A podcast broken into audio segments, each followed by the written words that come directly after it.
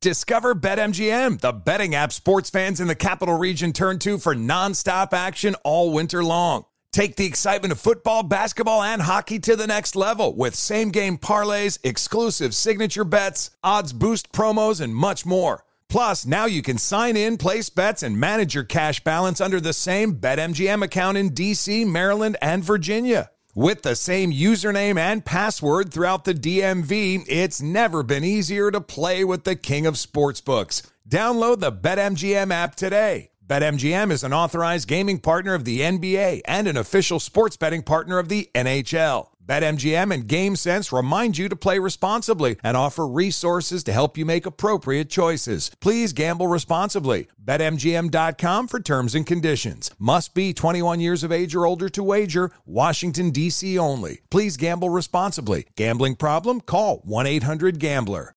This is Tracy V. Wilson from Stuff You Missed in History class. The national sales event is on at your Toyota dealer, making now the perfect time to get a great deal on a dependable new car. Like a legendary Camry built for performance and available with all wheel drive, you can count on your new Camry to get anywhere you need to go. Or check out an affordable and reliable Corolla with a trim for every lifestyle. From the hip sedan to the sporty hatchback, there's a Corolla built just for you. Check out more national sales event deals when you visit buyatoyota.com. Toyota, let's go places.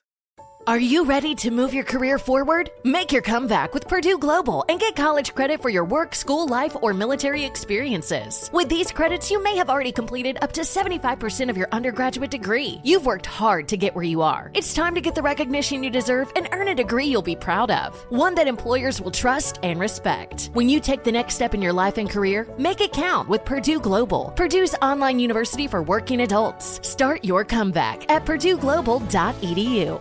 Hi there, I'm Zach Braff. And I'm Donald Faison. We're real life best friends, but we met playing fake life best friends, Turk and JD, on the sitcom Scrubs. 20 years later, we've decided to rewatch the series one episode at a time and put our memories into a podcast you can listen to at home. We're going to get all our special guest friends like Sarah Chalke, John C. McGinley, Neil Flynn, Judy Reyes. Show creator Bill Lawrence, editors, writers, and even prop masters will tell us about what inspired the series and how we became a family. You can listen to the podcast Fake Doctors, Real Friends with Zach and Donald on the iHeartRadio app, Apple Podcasts, and wherever you get your podcasts.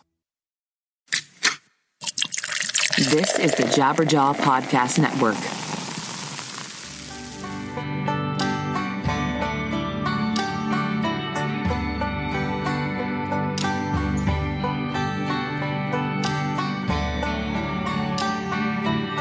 What's up, everybody? Hello, I'm Ray Harkins. Hopefully, you're doing great on this morning or afternoon or evening or whatever it is that you're doing while you're listening to it. Hopefully, you're being safe. If you're riding a bike, make sure you're not weaving in and out of traffic. If you're walking, make sure you're looking both ways before you cross the street. I'm just concerned about your safety because there are definitely times where I'm, uh, you know, out in the world wearing my head, my earbuds, and people, uh, you know, like I, I put myself in a situation that maybe isn't very safe.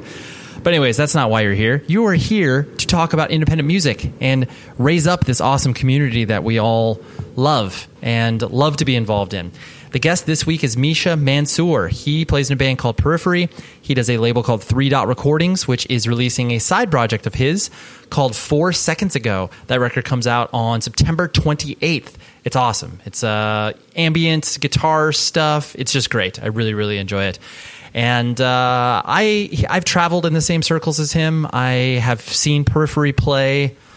I think once at some point, and it was it was high time that we hung out because a uh, very good friend of mine, a future guest in the show, manages them, and uh, yeah, so we we made it happen, and it was great. So let's let's talk about some stuff before we launch into the interview because that's what we do, right? These ideas that I bring up uh, will hopefully kind of inspire some thoughts in you and get you thinking about certain things. But what I need you thinking about first and foremost is band merch. Rockabilia.com will give you 15% off if you use the code PCJabberjaw. Please do that. Not only does it support the show and the network, but you get cool band merch at 15% off. They have over half a million items, anything you could possibly want from so many bands. It's unbelievable. Like I got a old INXS t-shirt. They have Mastodon, Slayer, you name it, they have it. They for sure have Periphery as well. So please go dive in there. Independently run business, open for 30 plus years. They know what they're doing. Fast shipping, great customer service. I can't say enough awesome things about this company because they're awesome. That's it. Simple. So PC Jabberjaw, 15% off. Dive in and you will be outfitted in band merch. And it's awesome. I am doing a music industry sort of series in the month of October. And one of the episodes, I'm doing a mailbag. So if you have music industry related questions, please email the show, 100wordspodcast at gmail.com. I've got a nice selection so far, but you know, I always like to hear what uh, people think. So if you have a idea or suggestion or question or whatever the case may be, please email the show. Okay? Do that. And I have to tell you, I had an interesting musical experience the other the other night. I went to see a band called Gin Blossoms, which uh, many of you probably are either aware of or tangentially aware of. They were a band that kind of came up in the uh, early '90s, uh, around the time that uh, you know grunge obviously exploded, and they were that band that was uh, you know they just they had a ton of radio hits and that record new miserable experience if i'm not mistaken. I'm just operating off of memory but that's the record. And uh, that record had just monster monster hits. I wouldn't be surprised if it's like you know five times platinum or whatever. But that I, I saw that band around that time with my father and they were great. And I've always revisited that record, and I was like, this band's really good. And it always reminds me of a great movie too, Empire Records, because one of their songs was a part of that soundtrack. But uh, I was like, you know what? Eh, they're they're playing in the general area, and I thought it would be really interesting to go check them out because um, I don't know, like, are they just like a straight up nostalgic act? I mean, they just released a new record this year. There's a lot of questions I had. So they're playing at a random venue here in Southern California called the Coach House, which is a like seated. It's not technically dinner theater, but they you know they serve food and it's not um it's really really not like any other like show place that you normally go to when you're watching uh, you know independent music and not like I would really say that Gin Blossoms are independent music per se, but you know, a, a concert venue, as it were, is wasn't a typical experience. But it was so interesting because here I am, 37 years old. I'm old compared to probably most of you who are listening to this show but uh, I was for sure the youngest person there, with the exception of like a few of my friends who were also there. And it was people probably I would say like mid to late 40s, if not older, and completely sold out. $45 ticket. That's expensive, right? like $45. Uh, fortunately, shout out to my my friend my friend Chris for getting me into the show. Um, I just it was so interesting. They're really good, spot on. Their hits were exactly what they were hits and I love seeing those. But it was just a uh, an interesting insight to the fact that a band of that nature can exist you know, for 20 plus years off of some really, really solid hit songs and, uh, you know, go out there and tour and do the thing and like, you know, play fairs. And um, I don't know, it was just very, very interesting. I would love to like, you know, sit down with the person in the band and be like, just walk me through it. How, you know, when, when the times were, when the goings were rough, like, was it tough? Like, did you have to like think about hanging it up, or were you still holding on to some like royalty checks? Or I don't know. I just find it so interesting. So, anyways, enough about that. How about Misha? Right? He was a great chat. It was funny because we were. Uh, well, he mentions it in the interview. We were talking, and he was like, you know, I got in trouble when I did a podcast a while ago, and I was like, oh, I I didn't hear about that, but then I looked it up, and I was like, oh, yeah, some people, you know, kind of misinterpreted what he said, um, but yeah, I just found it very funny because, you know, when you're doing a podcast, it's long form. You are talking about a bunch of different stuff rather than just like, hey, here's a here's a pull quote about something crazy this person said. But when you listen to it in context, totally normal. And I mean, I guess I'm speaking about the media landscape writ large about that because uh, that happens a lot of the times. But, anyways, Misha was a great chat, and uh, we talked about a lot of fun stuff. So here that is, and I'll talk to you after the show is over.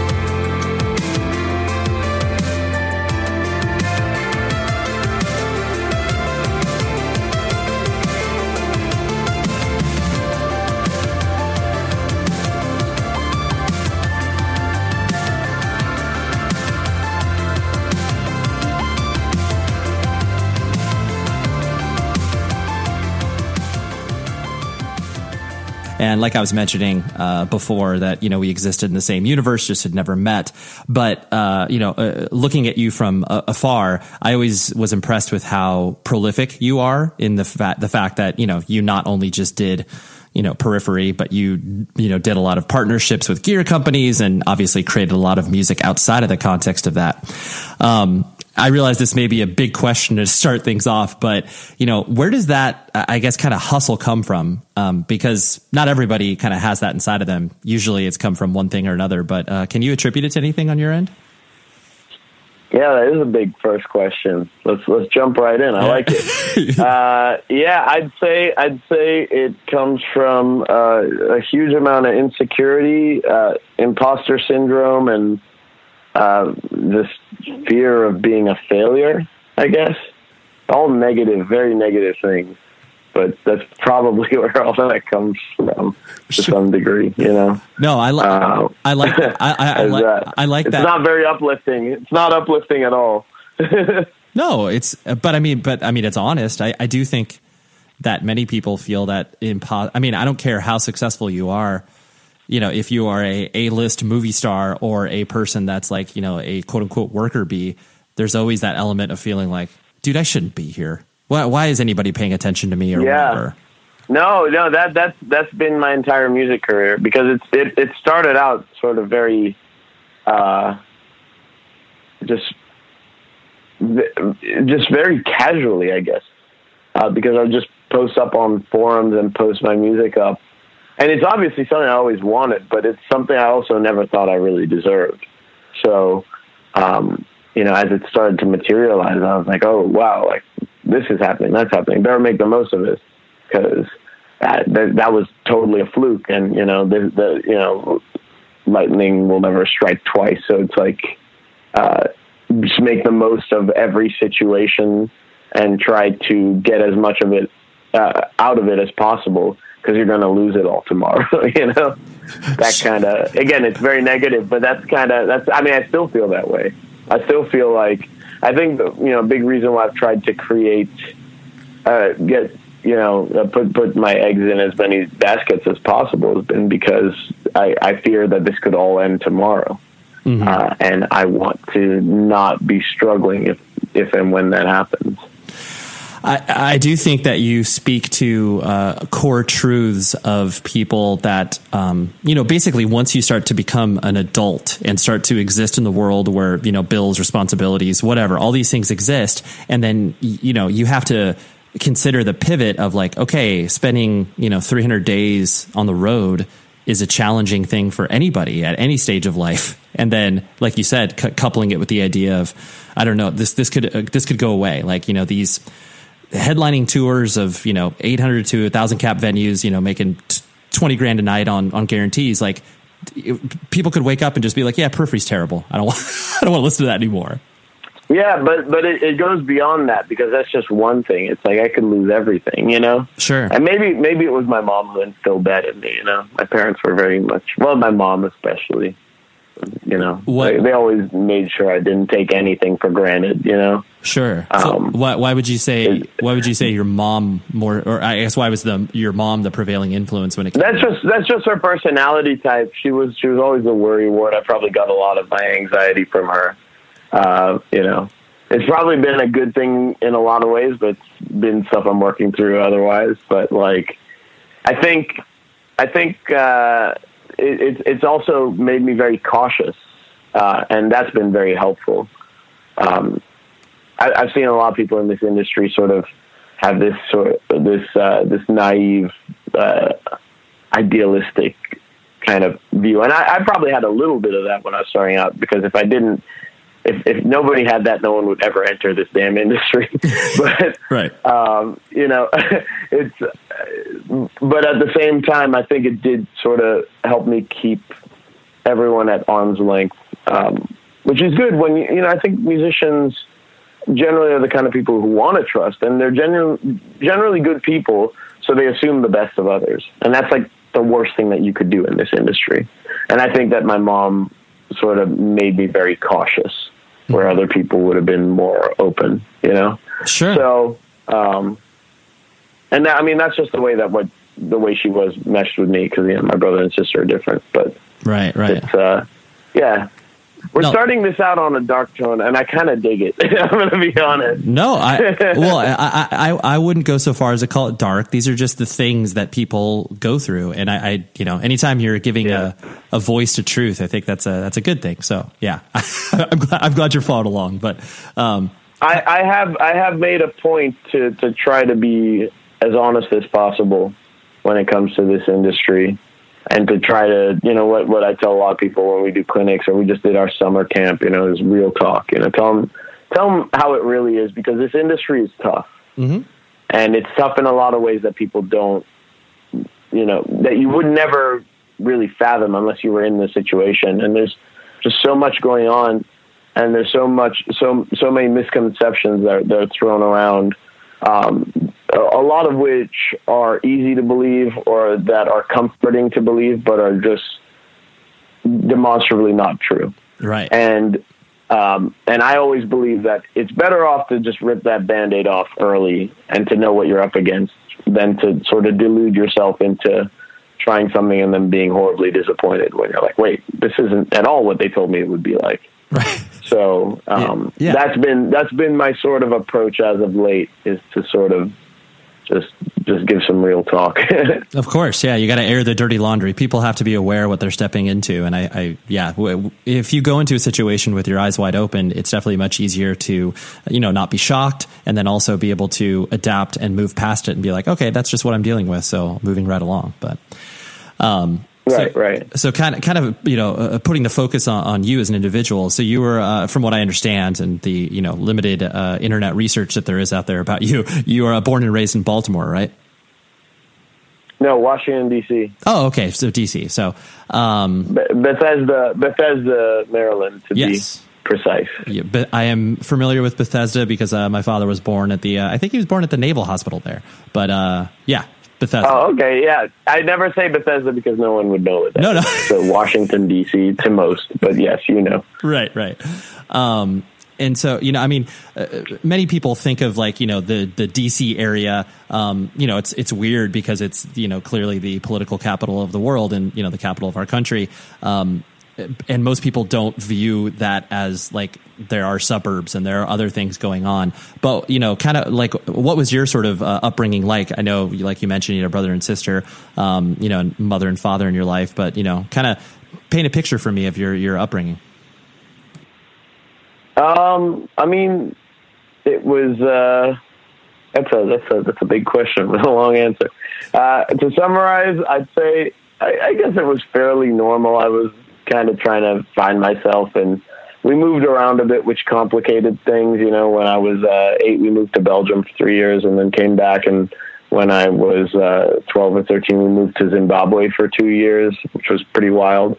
Uh, and it was it, every time you do that, it's kind of like starting again. But it was actually probably toughest coming back because uh, you know I wasn't a very popular kid in school, uh, and and I definitely ended up hanging out with a more alternative crowd. I didn't get into sort of modern music till I was uh, 12 or 13, maybe 14, around that age. That's when I started getting into rock. And I didn't even have, you know, because I'm the oldest, I didn't really have anyone to show me stuff. I didn't have friends who were into that stuff to show me a lot of music. So I was kind of uh, agnostic to most of it. But, uh, you know, I, I grew up on like classical music and like Michael Jackson and that kind of stuff. But then once I was exposed to that stuff, uh, you know, then I really wanted to uh, find a way to play guitar, play drums, and, and things like that. And I gravitated towards that sort of scene, whatever that is.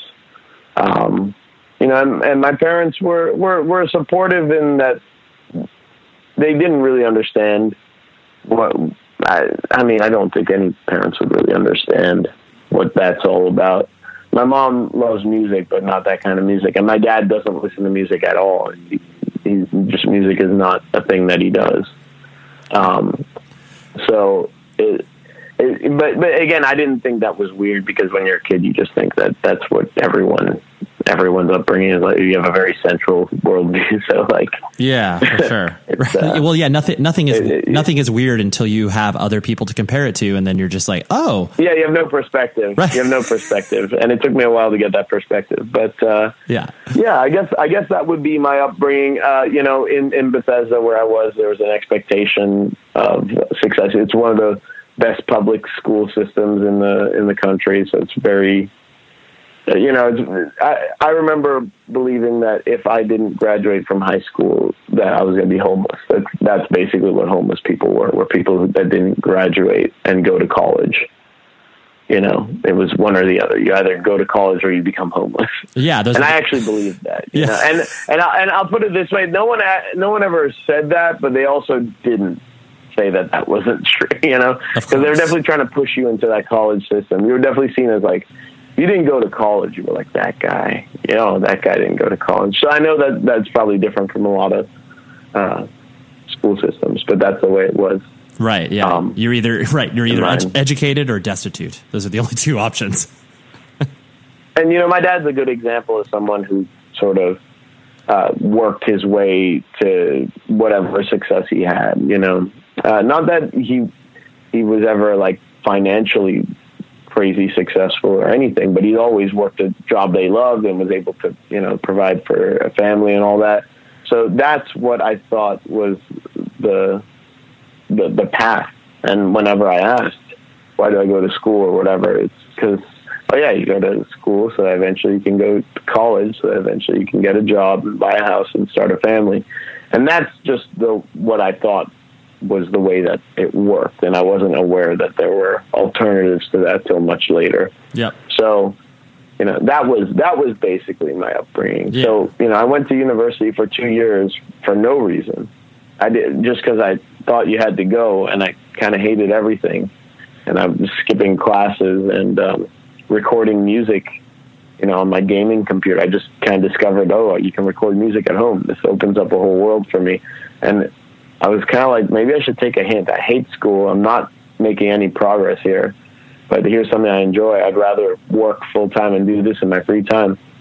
And you know, my my parents were obviously thrilled to hear that. But like, I think they were supportive, like in the in the in the fact that they, you know, my dad said, look, uh, the music industry's tough, and you know, there's no guarantee that no matter what you do, you're going to make it.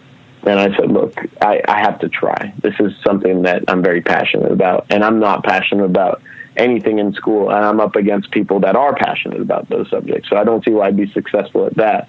Why not actually try to play to my strengths here?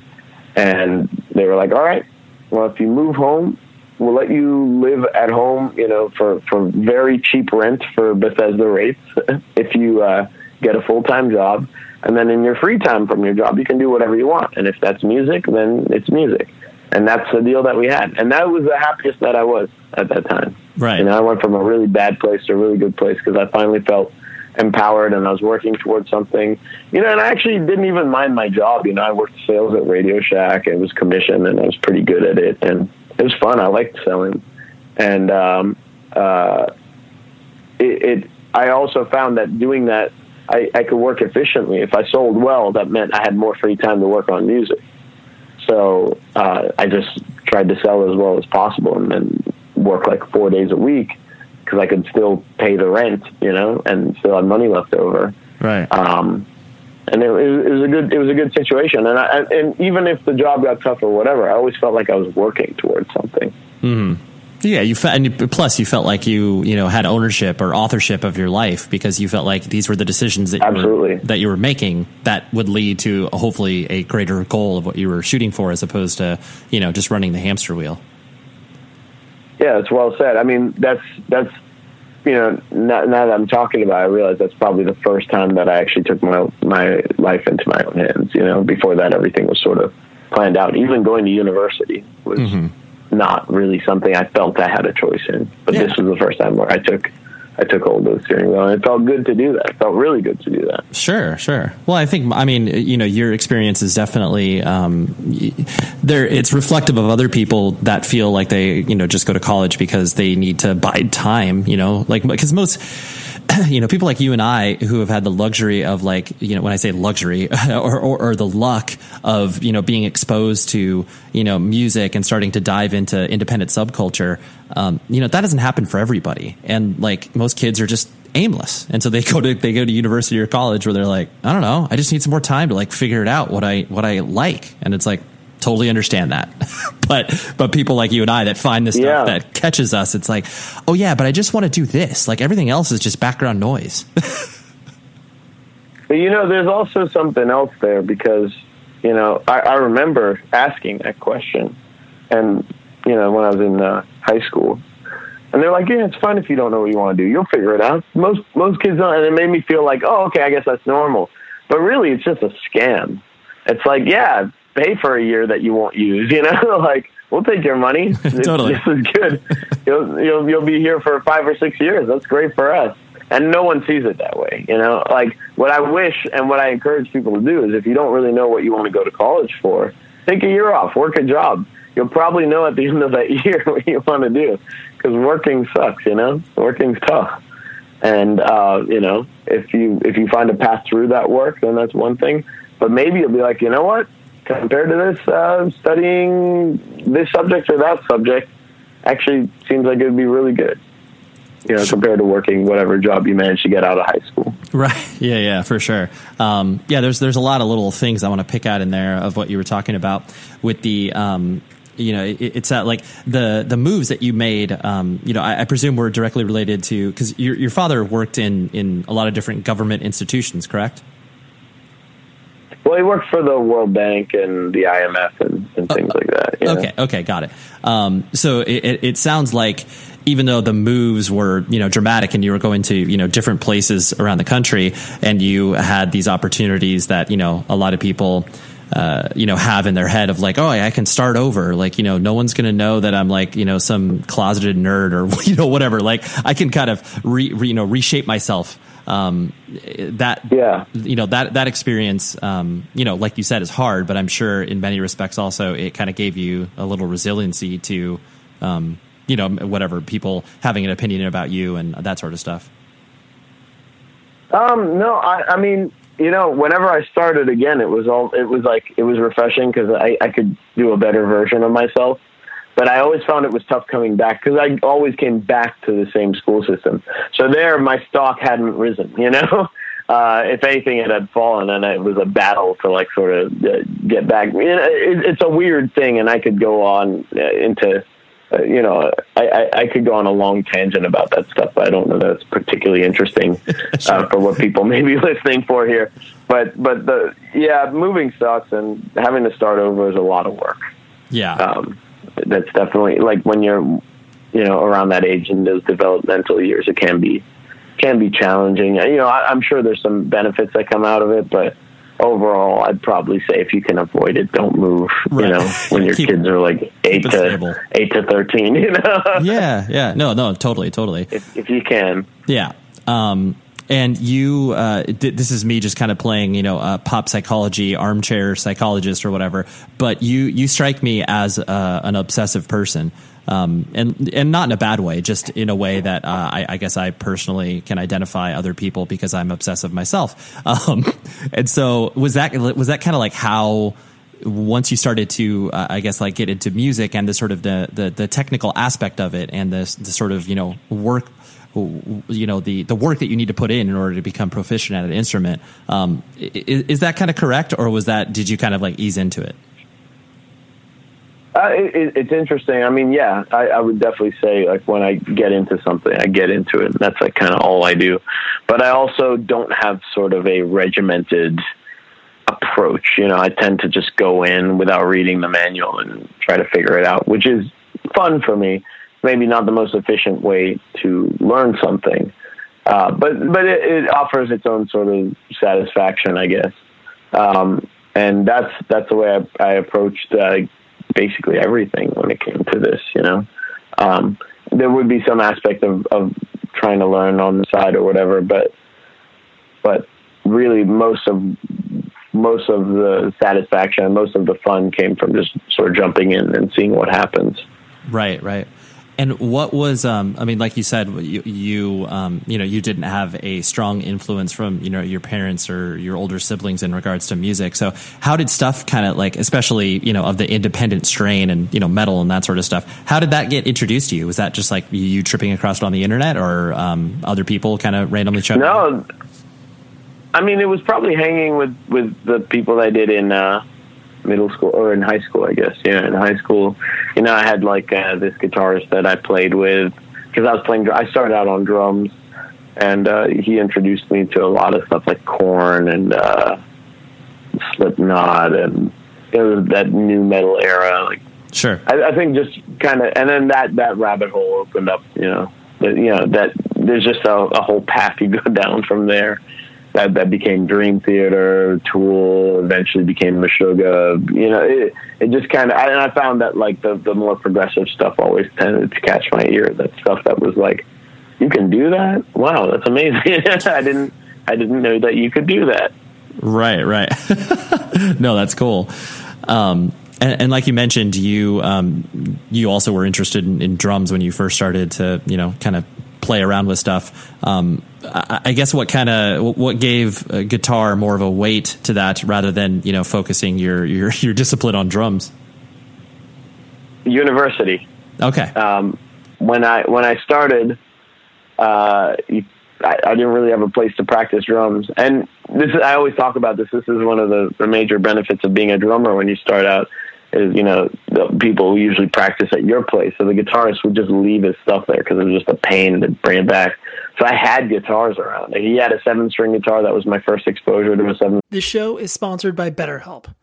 We all want more time in our lives. You know, whether it's like, dang, I wish I had like another hour to, you know, play video games or read more or get outside or whatever it is.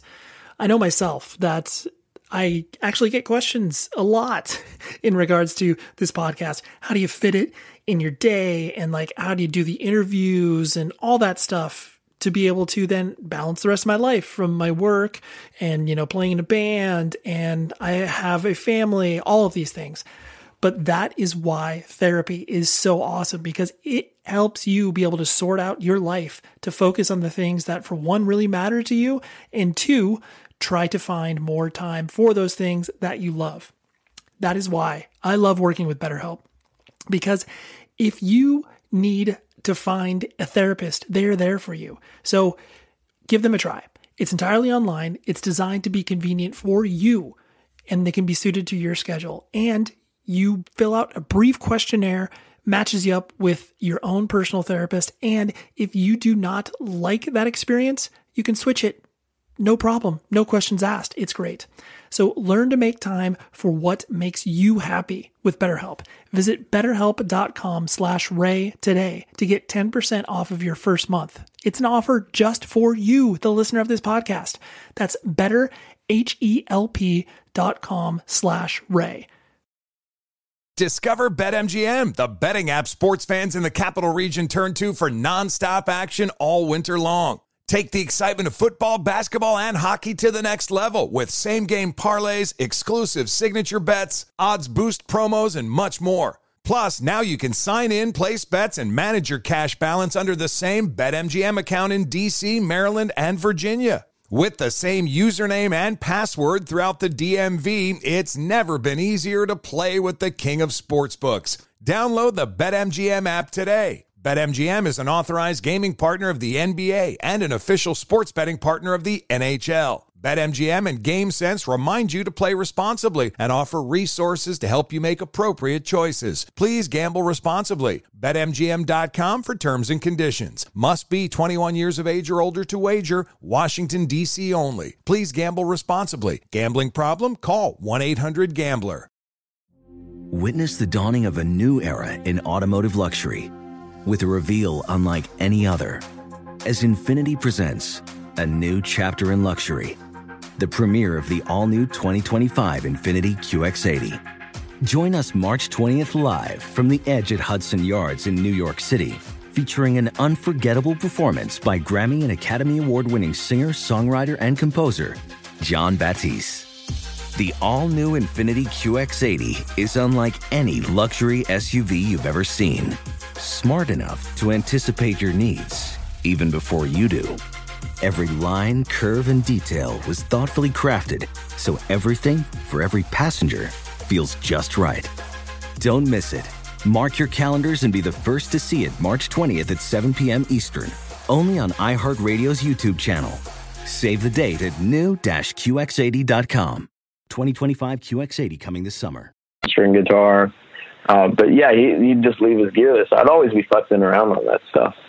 Um, you know, he even had a, a little uh, tape four track recorder that he would leave there so that we could record songs, and I'd play around with that all the time. Um, so uh, I, I was the sort of beneficiary of uh, uh, his his unwillingness to load his car up every time he'd come. He'd just leave his stuff there, and I had all these toys to play with. And then when I went to university, I was like, well, you know, I've been playing around on guitar. Maybe I should take that more seriously since I can actually practice that every day, unlike the drums.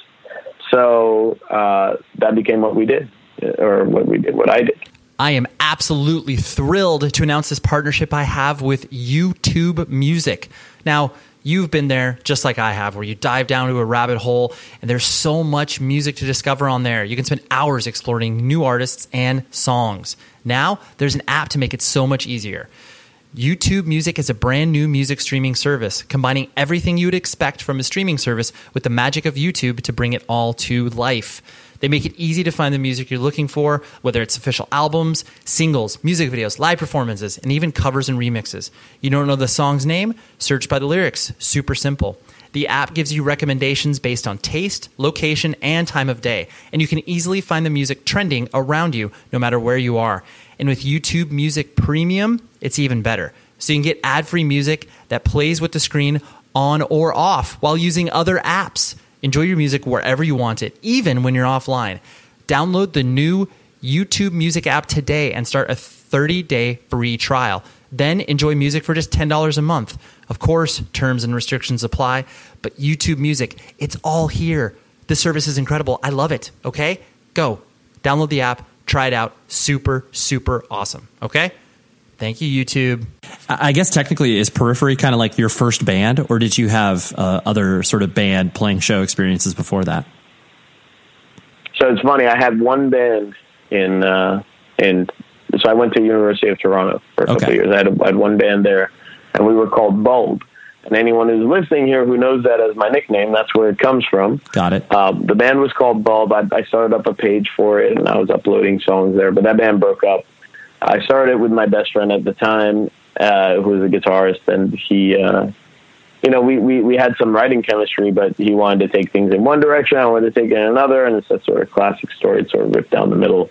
And uh, I actually haven't talked to him since. Not not that I hold anything against him. It just I, that's the, Yeah, the way that life moves worked on. out. I guess you know. Yeah, yeah, yeah. Yeah, but uh, but uh, you know, it, it, it definitely ended our friendship, uh, which sucks. So that that made me kind of jaded to that, and was like, all right, maybe you know, I I think I always had a pretty clear vision of what I wanted, and once I was start recording on the computer, it gave, gave me a tool to actually create that vision and Yeah. see it out the way I wanted. So then I was like, well, maybe with this, I can just get things done the way I want, um, and uh, rather than try to express my vision through weird abstractions and conversation. Like, oh man, I want it to sound kind of like this, and then, you know, like actually just show people what I wanted it to sound like, given them a concrete example of it. Right. Uh, and and that ended up being a, a huge benefit because then you know people with who that resonated with, they they if they gravitated towards that and then joined up, they couldn't come bit, come in and be like, okay, but I think now we got to change it and be like this. It was kind of this understanding, like, no, you've got to you've got a vision for it, and I dig that, and we're going to move along that path. And I think that was really helpful. I, and that uh, you saying all of that like that that really just triggered something in my head because um, I, I think that really was a huge shift in um, independent music once you know uh, the the advent of you know the at home recording. I mean, people always did at home recordings, but you know, basically whatever early two thousands is when um, things really started to shift. Because I mean, I- played in a hardcore band from like '97 till about 2004. You know, we toured and we did our thing, but like it was definitely always you know us in a room hashing stuff out. And like you said, the idea of combining visions and, you know, this person wanted to be more heavy, this person wanted it to sound more like Snapcase or whatever. Um, but if you, in the same way that like, uh, you know, I don't know, just randomly comparing you to like a person like Larry David, who's like, okay, I know what I want Seinfeld to be. Like here, let, let me show you these Right. things or whatever. So like that auteur theory really can take hold in many different respects with independent music. And like you said, you can kind of get people on the same page much quicker than just being like, oh yeah, I guess we're to like hopefully strike gold with these, you know, four or five people in a room. And because that's hard. And and ironically, all I ever wanted was to have a band to jam with. I I didn't I didn't want to be the guy. I didn't want to. I just wanted to play in a band. And to me, the idea of like getting in a room with like-minded musicians, jamming things out, having them evolve, uh, you know, which which I did. Like I, I did see that happen uh, to some degree, and I always thought that was awesome. I loved that, but it always seemed to fall apart at some point, and then sometimes uh, beyond the point of repair. Right. So uh, it just seemed like maybe the easiest way to get what I wanted would be to approach it backwards and to kind of Reverse engineer. get yeah reverse engineer and be like okay well this is the vision this is how i'm going to basically put out what i'm chasing and, and and then if people join up they know the deal. And then hopefully we can work that into sort of a collaborative thing. That was always the goal. Yeah, yeah. No, I, I like that because I mean, essentially, it's the same uh, principle of, like you said, or, you know, getting getting people in a room, but you know, all you're doing is like you have, um, rather than like you know, this esoteric examples of like, okay, I, I want to sound like you know, Hatebreed meets Meshuggah, like you know, because all you're talking about is generalities. You're like, well, what do you like about Hatebreed? right exactly right. And so, like, to actually in but if you hear if you hear the song you're like oh okay that's i see what i see what you're doing there and Right. that's and I, I i dig that and therefore i'm coming and understanding that this is this is a vision Yeah, yeah, yeah. No, it makes total sense. And like I said, I really didn't think about it in those terms from uh, from the ability of bands to uh, start with that that that focal point in mind, rather than um, you know, I mean, yeah, of course, clearly there's evolution of periphery over the years, but you know, to have that. Uh, that that starting off blueprint is much easier than being like, all right, third record in. Now we figured out who we are. Um, not saying because you yeah and it, it did it did make it did make all the difference So you know that's that's that's why my only other band was ever that that other band because it, it made all the difference Yeah, yeah, no, for sure. I like that. I, yeah, I just like I said, I, it it shook something loose in my head. I was like, I never really considered that, but yeah, it makes total sense. Um, doing, uh, you know, kind of looking at where um, you know most people identify the you know the the music that you play you know technical metal djent whatever you want to call it. Um, the you know there there are a lot of people who uh, and this is me playing sort of devil's advocate uh, argument here.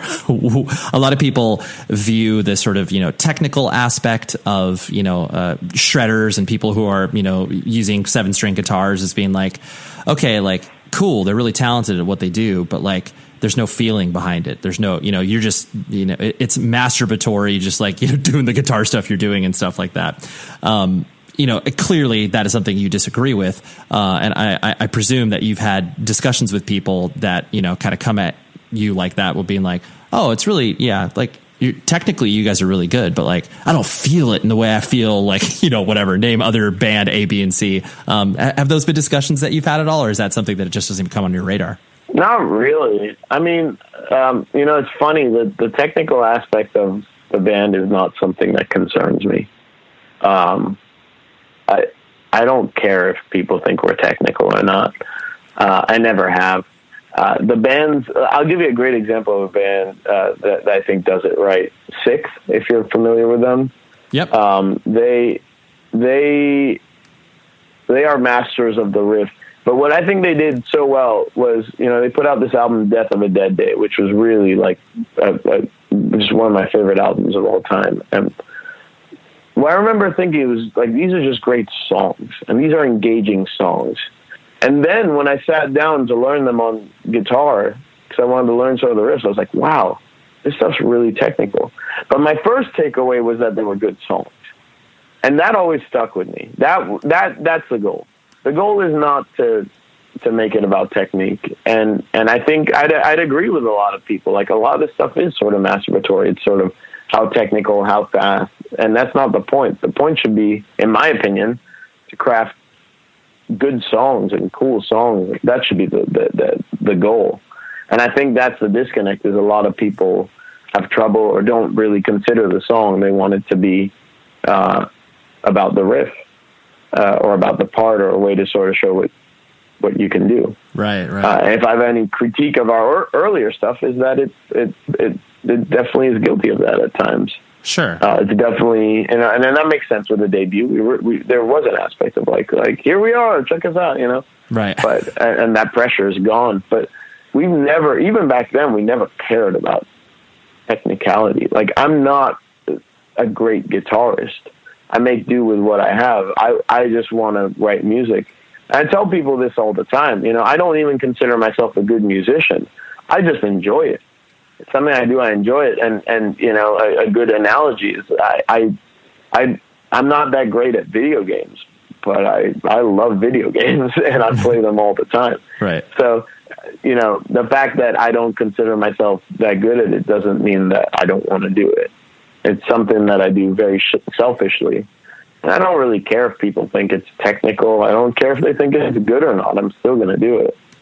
Yeah. Oh, first, no, it's it's a good analogy because yeah, it's not everybody is going to you know be the A plus master of whatever it is that they're doing, but it's like you know if you're proficient, and you get the job done, and you enjoy it, then like why would you limit yourself? You'd be like, oh, I'm not the master, yeah. so I'm, I'm I'm not like uh you know I'm not like uh, Terry Bozzio on drums. It's like, well, no, no one can be because he he is who he is, and you just do your own thing of it.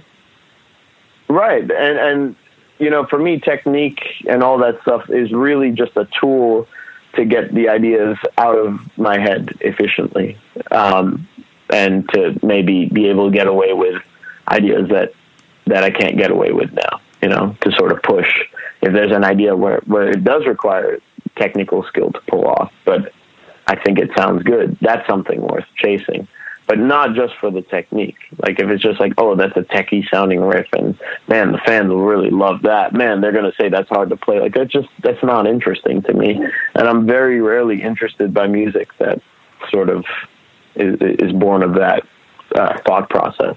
Yeah, for sure. No, it makes sense. Um, so as you started to like you know play shows and be on stage and um, you know take this this vision that you worked on you know with with others out there uh, you know, like, were you nervous to play on stage and stuff like that? Was that a difficult transition for you, taking it, you know, out of the proverbial bedroom and garage? You know, I I always thought I'd be nervous to play on stage, and I think I was always nervous about being nervous. Like I was always nervous right before we'd go on stage because I'm like, man, I, I feel like I'm going to be so nervous. And then the second I got on stage, it's like you don't even have time to be nervous. You're setting up and then you start and you just enjoy it.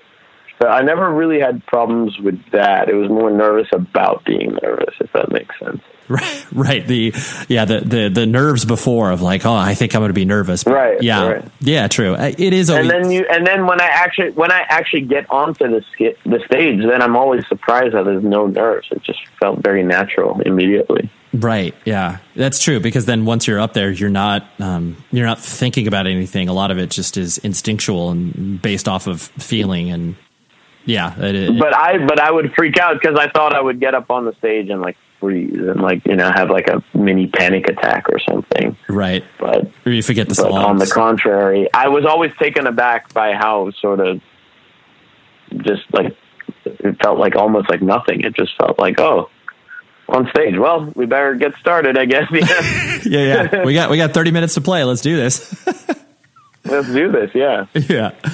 Um, and uh, you know something I always find interesting uh, because I know a lot of people have their moments in their head uh, of where you know the thing that they're doing starts to um, you know attract people and people start to identify with it. Um, you know, once you started to you know tour and put out records and, and take it out there, um, you know, do you have uh, it, they don't have to be moments that are as like crystallized as like oh I remember the first time we sold out a venue or whatever. Um, you know, do you have those moments in your head where it's just like, oh my gosh, like I guess this thing that you know that that I was just thinking about in my head is now out there and people are identifying with it. Do you have any moments that kind of stick out of uh, that that sort of elicit that feeling? Yeah, but they were always tempered with that feeling of like, but It's you gone. don't deserve any of this. and It's it's all gone, going yeah. to go away.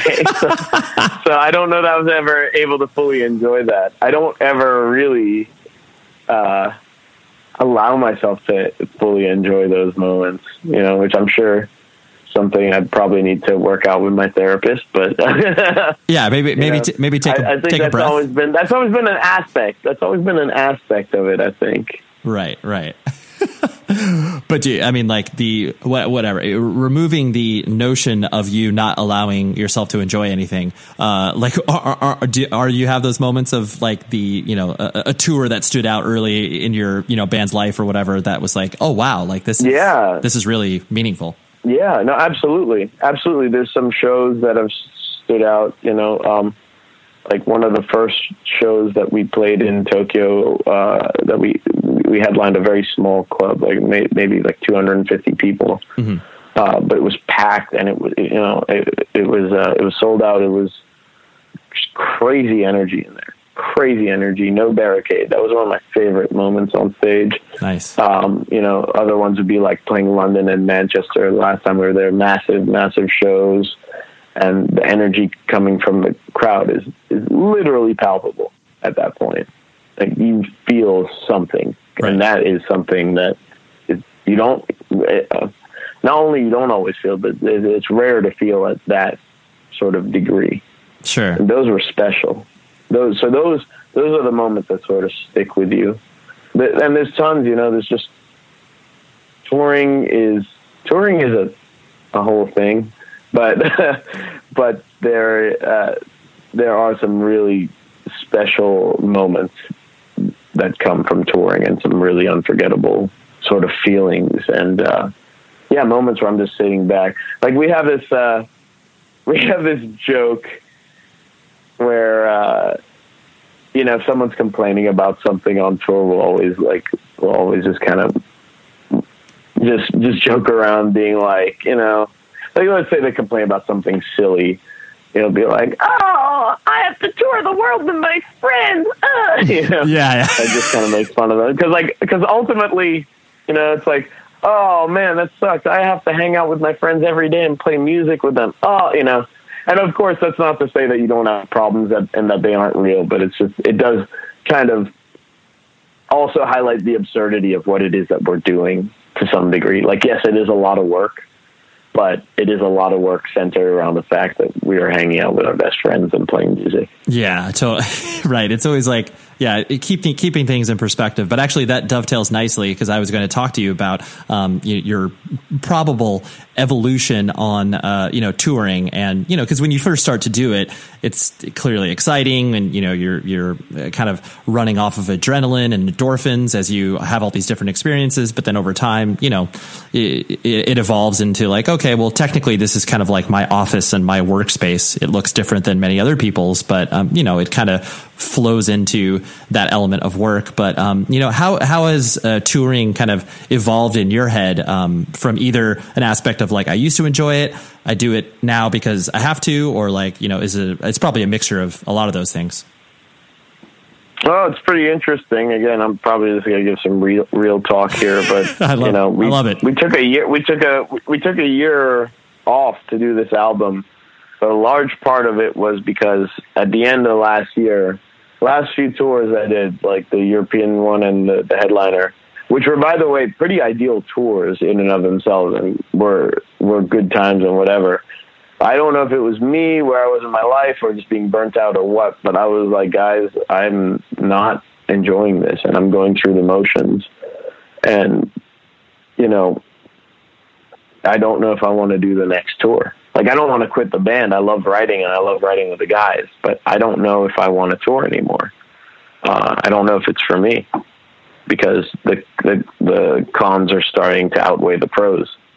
And, um, you know that's something that the the band took very seriously, and I think some of them were were getting burnt out, not not as severely as me, but they were feeling similar things. And you know, it was suggested like, well, maybe we need to just take some time away, and maybe we take that time to like make an album, and to to spend more time on an album than we ever had the luxury to do before. But I needed that. I needed that really bad. Um, because if we had had another tour, I would have sat it out and been like, yeah, let's hire a fill-in. You know, I don't, I don't want to do that. Sure. So, um, and I'm, I'm, I'm, I'm really lucky to have, you know, a group, uh, you know, have my, have my band be so supportive and understanding. Like they're, they're people I can talk to about anything. That's not an easy conversation to have at any point with anyone, but they were very understanding, very supportive, and basically found the perfect solution immediately. So, you know, I, I, I do consider myself very lucky to have that support system. Sure. But, um, you know, it, it, it worked well. And I will say this uh, time away does make me more more excited uh, about the prospect of touring. Discover BetMGM, the betting app sports fans in the capital region turn to for nonstop action all winter long. Take the excitement of football, basketball, and hockey to the next level with same game parlays, exclusive signature bets, odds boost promos, and much more. Plus, now you can sign in, place bets, and manage your cash balance under the same BetMGM account in DC, Maryland, and Virginia. With the same username and password throughout the DMV, it's never been easier to play with the king of sportsbooks. Download the BetMGM app today. BetMGM is an authorized gaming partner of the NBA and an official sports betting partner of the NHL. BetMGM and GameSense remind you to play responsibly and offer resources to help you make appropriate choices. Please gamble responsibly. BetMGM.com for terms and conditions. Must be 21 years of age or older to wager. Washington, D.C. only. Please gamble responsibly. Gambling problem? Call 1 800 Gambler. Witness the dawning of a new era in automotive luxury with a reveal unlike any other as Infiniti presents a new chapter in luxury the premiere of the all new 2025 Infiniti QX80. Join us March 20th live from the edge at Hudson Yards in New York City, featuring an unforgettable performance by Grammy and Academy Award winning singer, songwriter, and composer, Jon Batiste. The all new Infiniti QX80 is unlike any luxury SUV you've ever seen. Smart enough to anticipate your needs, even before you do. Every line, curve, and detail was thoughtfully crafted so everything for every passenger feels just right. Don't miss it. Mark your calendars and be the first to see it March 20th at 7 p.m. Eastern, only on iHeartRadio's YouTube channel. Save the date at new-QX80.com. 2025 QX80 coming this summer. Okay, quick math. The less your business spends on operations, on multiple systems, on delivering your product or service, the more margin you have and the more money you keep. Obvious. But with higher expenses on materials, employees, distribution, and borrowing, everything costs more. So to reduce costs and headaches, smart businesses are graduating to NetSuite by Oracle. NetSuite is the number one cloud financial system, bringing accounting, financial management, inventory, HR into one platform with one source of truth. With NetSuite, you reduce IT costs because NetSuite lives in the cloud with no hardware required, accessed from anywhere. You cut the cost of maintaining multiple systems because you've got one unified business management suite. And you're improving efficiency by bringing all your major business processes into one platform, slashing manual tasks and errors. Over 37,000 companies have already made the move. So do the math. See how you'll profit with NetSuite. Now through April 15th, NetSuite is offering a one-of-a-kind flexible financing program. Head to netsuite.com slash stereo right now. netsuite.com slash stereo. netsuite.com slash stereo. The new stuff that we've been working on makes me very excited about playing that stuff live. Um, I don't know how I'll feel, so it's very possible at the end of the next tour that I might be like, no, it's, it's the same as last time. But maybe maybe all I did need was just a break. Maybe I was just getting burnt out. Yeah. Um, everyone has a, a, different tolerance for touring, so uh, and, it, and it's tough. It's it, it's its own thing, you know. Some people can stay on the road all year long and you know can't get enough of it. Some people can't handle it at all, and I think I'm somewhere in between. So it's you know maybe I am getting burnt out for good, or maybe I was just getting burnt out then, and I just needed that break, and I'll be good to go. But we'll find out, I suppose. Yeah, yeah, no, totally. In a world where everyone is confined to their homes, society begins its largest bin watch to date. In the hallowed library of Hulu, or perhaps on a shelf of DVDs you haven't looked at in a decade, is a show that perfectly encapsulates life in the early aughts and launched a friendship that would inspire millions. Hi, I'm Zach Braff. And I'm Donald Faison. In 2001, we starred in Scrubs, a sitcom that revealed a glimpse of what it was like to survive a medical internship. As Turk and JD, we explored guy love. Nearly 20 years later, a lot has changed. We're not Supermen, but we're still best friends. Eh. Given the mandatory lockdown, there's no better time to relive the series that brought us together in the first place. And we're doing it with a podcast. That's right, people. We're going to bring friends and crew members and fellow cast members and writers and and guess what? We're going to even invite some of you to call into the podcast and ask all the questions you want of the entire Sacred Heart staff. Join us for Fake Doctors, Real Friends on the iHeartRadio app, Apple Podcasts, and wherever you get your podcasts. But I, I do think a lot of it, you know, basically just has to do with who a person is, you know, like the whole whatever extrovert, introvert, like, you know, clearly introverted people, that's a tough ask for them to be around people, you know, literally 17 hours of the day in small confines. And then if they're not in small confines, they're, you know, located a, a four block radius around a venue. And it, it's like, uh, you can't, you can't expect people like that to l- look at the, the notion of touring and be like, you know what, that sounds like a great idea. For like nine months out of the year, I'm just going to be overrun with people, and that's a that's a hard yeah a hard lift. We weren't even we weren't even touring that much, you know. Sure, but it's sure. just the, all of the aspects of touring uh, because it's it's tough. But you know when you when you go to Europe for five weeks and you're really hustling and you're and it's a tough tour for a number of reasons and it's just kind of taking it out of you. And at the end of it all, you find out that you walked away with no money, you know, for five weeks of work. It's just, it's very demoralizing. So, uh, it, you know, and that's not to say that we don't, that we always make no money from tours. European tours are very expensive. That one was routed particularly terribly. But, um, you know, the, there's a lot of, there's a lot of things that go into, into touring. And I think at that point in time, at least, I, I was just feeling like, man, if there's another tour, I'd rather just stay home. Um, but luckily, right now, especially with this this new material, I'm actually, I think, well, I know some of the guys in the band can't wait to get back out on the road because for them, this break's been maybe a bit more torturous than it has been for me. But yeah, uh, totally. But uh, but I, I I actually genuinely can say that like especially for I think the next tour we do will be playing new songs, and that That'll I'm give a shot really really excited. yeah, that that Yeah, and, and well, in general it would, but then there's also just some of these songs I think will work so well live nice. um, that, that that I'm just excited.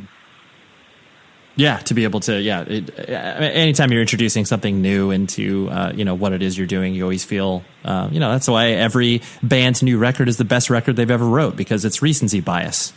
They're like, oh man, this is the best thing Yeah. you ever wrote, and it's like, yes, it is right now, and then you'll have perspective on it, but that doesn't matter because what you're experiencing recently is the most important. Like that's just that's the reality of the world we live in. But the um, I'd argue differently for Periphery, but yeah. no, no, that's I, I argue away. That- like, like our our album got better and better as we went on. our Yeah. first ones are worse, and our last ones are best. And this is with two years separating us, and a new album, and the one we're we're working on, I think is our best. I think probably a lot of people will hate it, but you know who cares? Right, exactly. Well, My favorite. It's definitely my favorite. It's my favorite experience recording. The Right. best the band's ever written, gotten along. It's, and we finally had the time to sort of do all the iterations and changes that we want and look at these songs, you know, after spending some time with them. right. Um, so I, I'm sure a lot of people say it's our worst or the, that they hate it, but um, but that really doesn't matter because like I'm stubborn, and when when I think something is good, I think it's good, and when I think something sucks, I think it sucks. Right. So Yeah. our first our first album is our worst album, and this last one is our best Yeah. objectively. And if you disagree, you're wrong. Right. which is which which some would argue like uh, well Misha yeah obviously you're going to say that because you're you're so close to it you know all of the ins and outs of it you know clearly you wrote it and clearly you had this experience and then a, a person that uh, you know can listen to the record once through can really have a more informed opinion of uh, your your record than you can Yeah, well, I mean, you know, you're all. It's all sounding like you're talking like music is subjective or something. Yeah, exactly. Don't be, don't, don't talk crazy. I know that's don't so, talk crazy talk, man. It's so weird, right? yeah, Right, art, very weird. Art, art, art is only one thing and one thing only. Okay. Yeah, that's the way I likes it. exactly. Uh, l- last thing I wanted to really kind of hit on was the, um, you know, uh, clearly as uh, people, you know, put a focus on, you know, all, all the musical projects that you put out there, you know, everyone, uh, well, not everyone, but there's a subset of people uh, that just get, you know, obsessed about, you know, gear and the way that, you know, you record stuff and the way that, you know, your guitar sounds playing through a certain amp or a pedal. Um, you know, I, I could be m- m- no further removed from that. Uh, I, I screamed in all the bands that I played in, and if I ever went into a guitar center, I just wanted to like you know uh, leave immediately. Um, so the gear Hmm. obse- the gear obsession is is foreign to me. But I imagine that you know they're like clearly you like gear, you are are uh, a fan of it. But you know I'm sure that there are moments where people uh, you know just constantly punish you on information about your gear your pedals and all that sort of stuff and you kind of just want to uh, maybe step away from that and be like well like did you like listen to the songs or anything um, or do you, ha- you not have a relationship with uh, a lot of people like that No, I'm a I'm a gear nerd, so I'm always happy to talk about gear.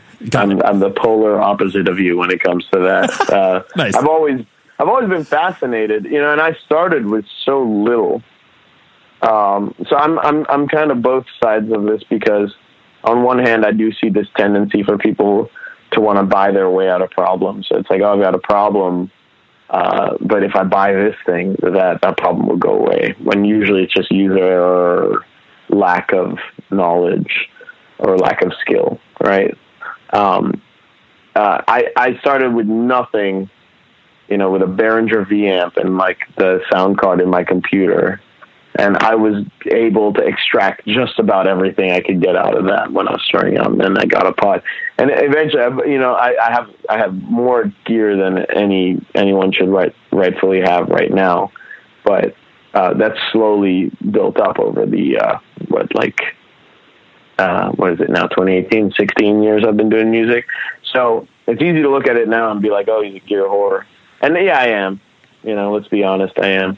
But I also think I, I started out the right way which is to try to understand. Like when I got a, an Axe-Fx for the first time I knew exactly what I was getting into and I had no trouble dialing it in because I'd you know used the the Line Six Pod X3 and the XT to to the full extent of what they could do. And then when I got this thing that was better, I understood why it was better, and I understood exactly what I could get out of it um, immediately. And it was just this huge upgrade, and I was crazy about it. And I, and I still love the Axe-Fx, but I can't tell you how many people then will get an Axe-Fx, hit me up and be like. Man, I, you know, I don't know how to make this thing sound good. And it's like, man, I don't have solutions for you there. If you can't get this thing to sound good, then maybe it's just not the thing for you. You know, right um, and I I think a lot of people, uh, you know, I, I also see that side because I've definitely been guilty of that too, of just going crazy with gear, being like that'll solve the problem, and then quite honestly realize no, it doesn't. It doesn't solve the problem at all. It might give you a different flavor. It might make you know some workflow thing easier, it'll, it'll help a little bit here or there. But really, like the the thing you got to work on is you, which sounds so cliche and gross. Uh, I don't want to end things that way. no no no no Um, we, I, I, I, was, but- I, I was I was gonna I was gonna ask one more thing after that but yeah yeah Yeah, yeah. That's like- just terrible. That's just terrible. I, Misha, I, I have to admit, I really appreciate the fact that you, you think about uh, this this thing in context. You're like, you're like, I don't want the button on the interview to be the last negative thing. I like that. I appreciate that. Yeah. Um, the, uh, the the last thing that I actually am going to ask you was the, uh, the the notion of like what you were talking about when you were butting up against you know going into you know college and kind of going through the motions and you know your parents you know being supportive and saying hey you can move home and stuff like that um, and you know kind of pursue these two things uh, in conjunction with one another. Uh, how does their relationship um, you know with you and you know your success that you've had in uh, music world that they you know presumably don't understand um, you know is it one of those things where they're just like hey man you, you you keep doing you that's awesome i mean we don't understand it like you know do they come to shows like how's that whole whole thing kind of uh, suss itself out well, it's interesting. You know, my dad, uh, my parents were supportive, but they were responsibly supportive. My parents have always been the people who didn't believe in giving me a handout. They want they wanted to help, but they were like, "You're not getting anything for free." You know, like for example, when I came out of school, they could have just been like, "Okay, you can live at home," but they wanted to charge me rent, not because they needed the money, but they wanted me to not be lazy. They're like, "If you're going to use music as an excuse to be lazy, then we're not going to be part of this." But if you work and get a full time job and you want to do music in your free time, then that's fine, and you're going to pay us rent because that's what people do in the real world. They pay rent, you know. Uh, and and I'm grateful for that. They never they never gave me anything outright. They would always help me. Um, another example, like my first real guitar was this Les Paul. My buddy was saying a Les Paul. He bought for two grand. He had to sell. He was selling for a grand. I was like, it's the best deal ever. It's half price. I don't have the money. I was in high school. They're like, all right, well, we'll we'll we'll loan you the money to get the guitar, but you're going to work a summer job this summer, and if you don't make enough to pay pay for the guitar, we're going to sell the guitar. So uh, so I worked that summer and I and I bought that guitar, and those those skills are really what they wanted me to learn, and I'm really grateful. I think that that was the best support that I ever could have gotten, and that plus sort of me dropping everything and, and chasing it. You know, my, it's not that my parents were against it. They just wanted to make sure that one, I wasn't going to be lazy, and two, I knew I was, I was, what I was up against. But you know, after that, my dad's always told me he's really proud of me for for kind of going against the grain and really just taking that leap of faith there because it's it was scary and he knows that it was scary and he, he had to do something kind of similar in his job at one point as well around that time it was a kind of an interesting parallel and it worked out, you know, in in in, in somewhat similar ways. But uh, right. and, you know, he's always told me that he's been very proud of me, and my mom, my mom too. You know, I think I think that whatever might have been disguised as them not supporting me was just concern, and in hindsight, very very rightful concern. You know, I probably would tell someone who's, or I have told people who are interested in this industry the exact same thing, or even worse, because I'm aware of so much more than they were. You know. Yeah, um, totally. And again, this has gotten misconstrued so many times. I've gotten shit for people say I'm complaining about the music industry. I'm complaining about being in a band, and that's a lie. I, the music industry has been great to me. I have an awesome life. Um, you just need to know what you're up against. I'm trying to educate people because there's this myth that like, oh, to make it in this industry, you just have to want it really back, bad and work really hard. Uh, and and just have passion and be dedicated. Just be you know, all this motivational bullshit it, it's all crap. That's not true. That's baseline. That's baseline stuff right there. Anybody who isn't doing that isn't even playing the same game that you are. So everybody who's in here who has an actual shot is working hard, is giving it everything that they got. That's your actual competition. So that's where you start. That's your lottery ticket. And then you go from there. And and this industry owes musicians nothing. It owes talent nothing the most talented musicians never make it, you know, or if they do, it has nothing to do with their talent. It has everything to do with everything else. And a lot of times it has to do with their, their business smarts. Uh, you know, whatever big business acumen you have will help. And unfortunately, a lot of that is, is innate. I never took business classes. I don't know why I'm the way I am. I don't know why I've seen it. Might just be dumb luck on my part. I may not even be good at business. I don't, you know, I don't know. But but I've I've had good luck in this industry, uh, and and then with that luck, I've been able to to capitalize on it. Sure, but that's that's the lesson. And people don't like hearing that because I'm basically a dream crusher. I'm saying like a lot of these guys are not going to make it. You aren't. It's not the hard work. The hard work is that's a given. That's that's where you start. The luck, what you do with that luck, your team, the everything the the the luck that just seems impossible and seems to work out several times in a row. Like if I had to start a band again, I wouldn't because it would be impossible. You know, right? Knowing what I know, and this is why I said in the beginning that that that na- that naive idealism. You need a bit of that because if you knew what I knew, you probably wouldn't start a band. Right. you know. No, totally. You get. You ha- I'm not trying to. I'm. Not, yeah.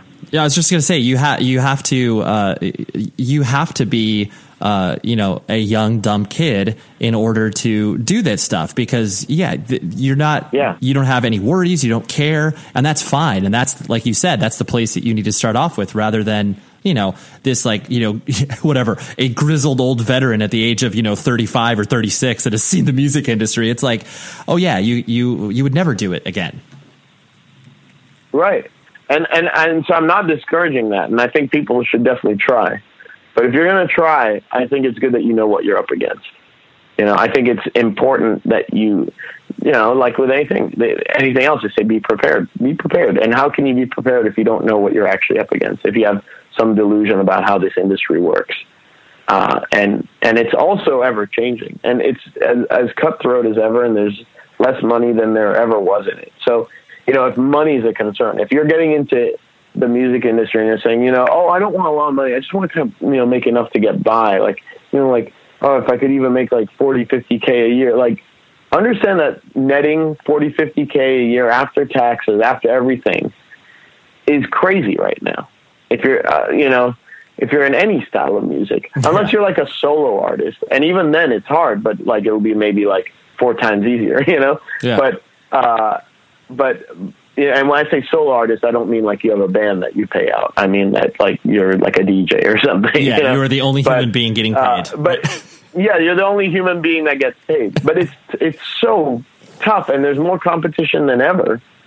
Um, so again, not complaining, not discouraging people. Just know what you're up against, so that you have a fighting chance when Well- those opportunities come. and I think I think to your point too, it's all about and I mean most of life is about this of managing expectations. You know, if you come in, Yeah. you know, clear eyed to a scenario where it's just like, yo, I want to do this thing because like I like it and I want to build my life around it because I like it. And yes, I'm going to take a, you know, transitory job working at a bagel shop because I just want to be able to like tour and they'll allow me to tour. Like that's cool and that's fine. Um, but you need, like you said, you need to That's ha- the right attitude. right. Exactly. That's the right attitude. because you just, the attitude of like, well, I need to make it in like three years, and I need to be making this amount of money, Get out and. I want this. It's like, dude, don't even bother, No. because you're going to lose to the guy who doesn't care about that stuff. right. Right. because they're going to try and they'll they'll actually take the opportunities. They're not. If you focus on money, you're not going to get it. You're you're gonna you're gonna be disappointed really really early on. You're going to have a bad time, yes. uh, and you're getting into it for the wrong reason because it's just like if you want to make money, you, you're picking basically the worst industry.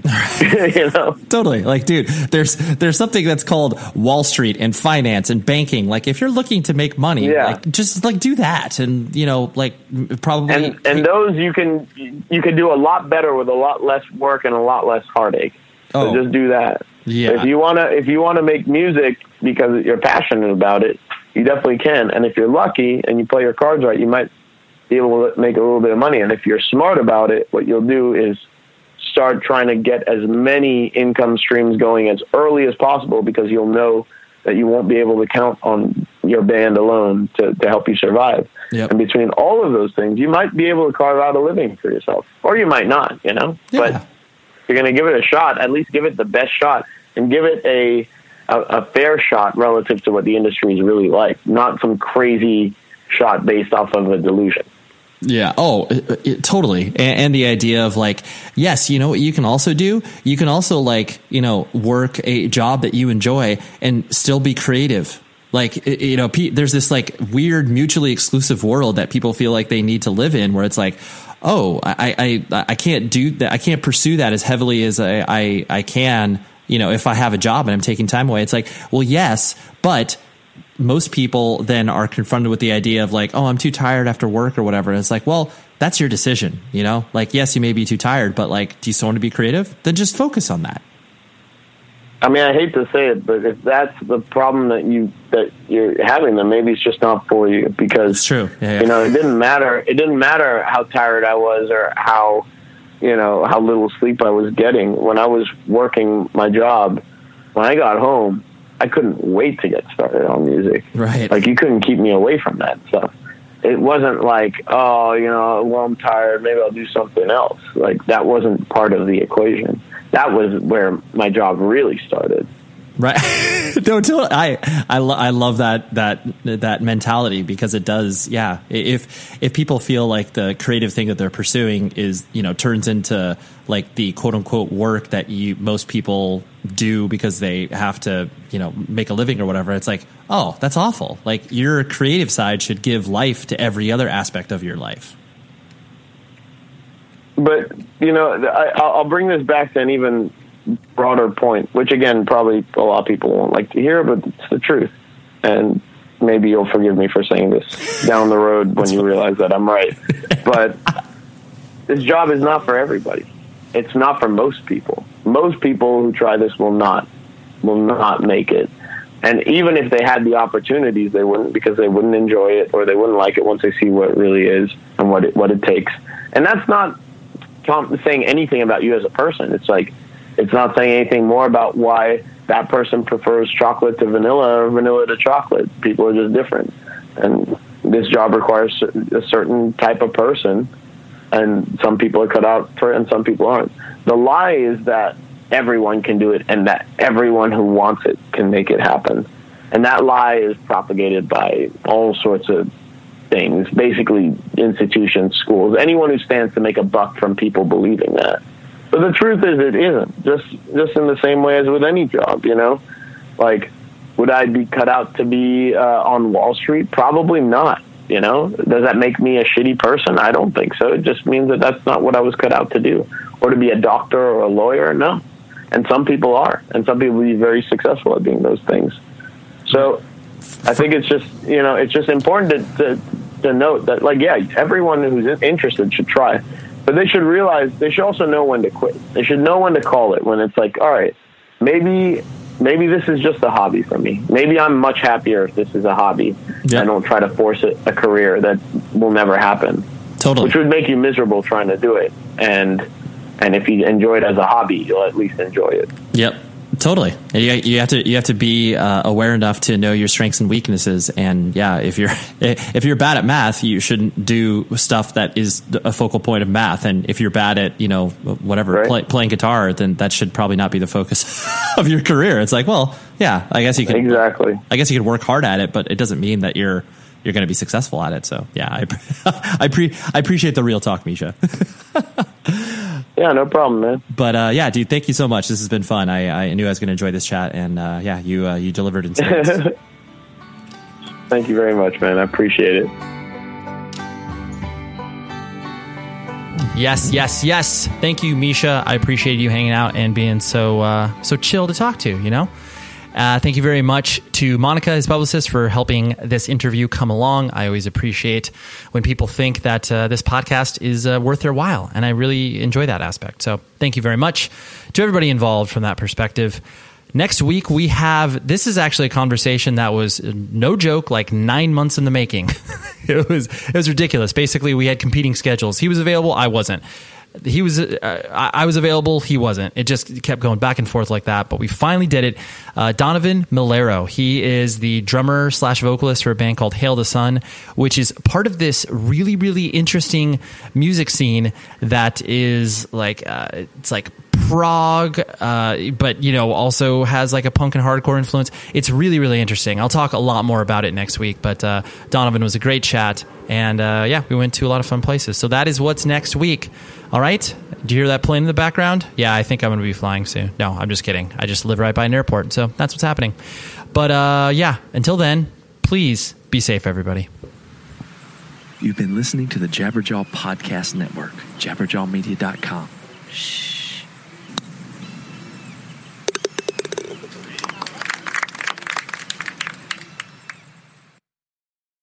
Hey, Miles. Yes. It's Jack from work. Yes, hi. Did you know that we host a daily news and culture podcast where people can I go to get caught up know, on what is yes. happening? Are you yes? Are you confused about that? You're talking about the daily zeitgeist. I just wanted to make sure you knew and that everybody knew that you could listen to us every day, twice a day, talk about what is happening, and they could learn everything without feeling the life drained from their soul. Yeah, I think at the Daily Zeitgeist, we like to give people a balance of just enough news that they feel informed and just enough laughs that they're not overwhelmed and can have a decent day after listening. So, guys, listen to the Daily Zeitgeist on the iHeartRadio app, Apple Podcasts, or wherever fine podcasts are given away for free.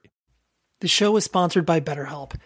Trust me in saying that no matter who you are, mental health challenges can affect you, and how you manage them can make all of the difference. That's why everyone should have access to mental health support that meets them where they are and helps them get through. BetterHelp provides online therapy on your schedule. It's flexible, simple to use, and more affordable than in person therapy. Connect with a licensed therapist selected just for you. Learn more at betterhelp.com. That's betterhelp.com.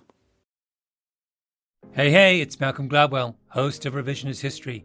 eBay Motors is here for the ride. Your elbow grease, fresh installs, and a whole lot of love transformed 100,000 miles and a body full of rust into a drive entirely its own. Brake kits, LED headlights, whatever you need, eBay Motors has it. And with eBay Guaranteed Fit, it's guaranteed to fit your ride the first time, every time, or your money back. Plus, at these prices, you're burning rubber, not cash. Keep your ride or die alive at ebaymotors.com. Eligible items only, exclusions apply. Infiniti presents a new chapter in luxury, the premiere of the all new 2025 Infiniti QX80, live March 20th from the edge at Hudson Yards in New York City, featuring a performance by Jon Batiste. The all new 2025 Infiniti QX80 is an SUV designed to help every passenger feel just right. Be the first to see it March 20th at 7 p.m. Eastern, only on iHeartRadio's YouTube channel. Save the date at new-QX80.com. Don't miss it. 2025 QX80 coming this summer.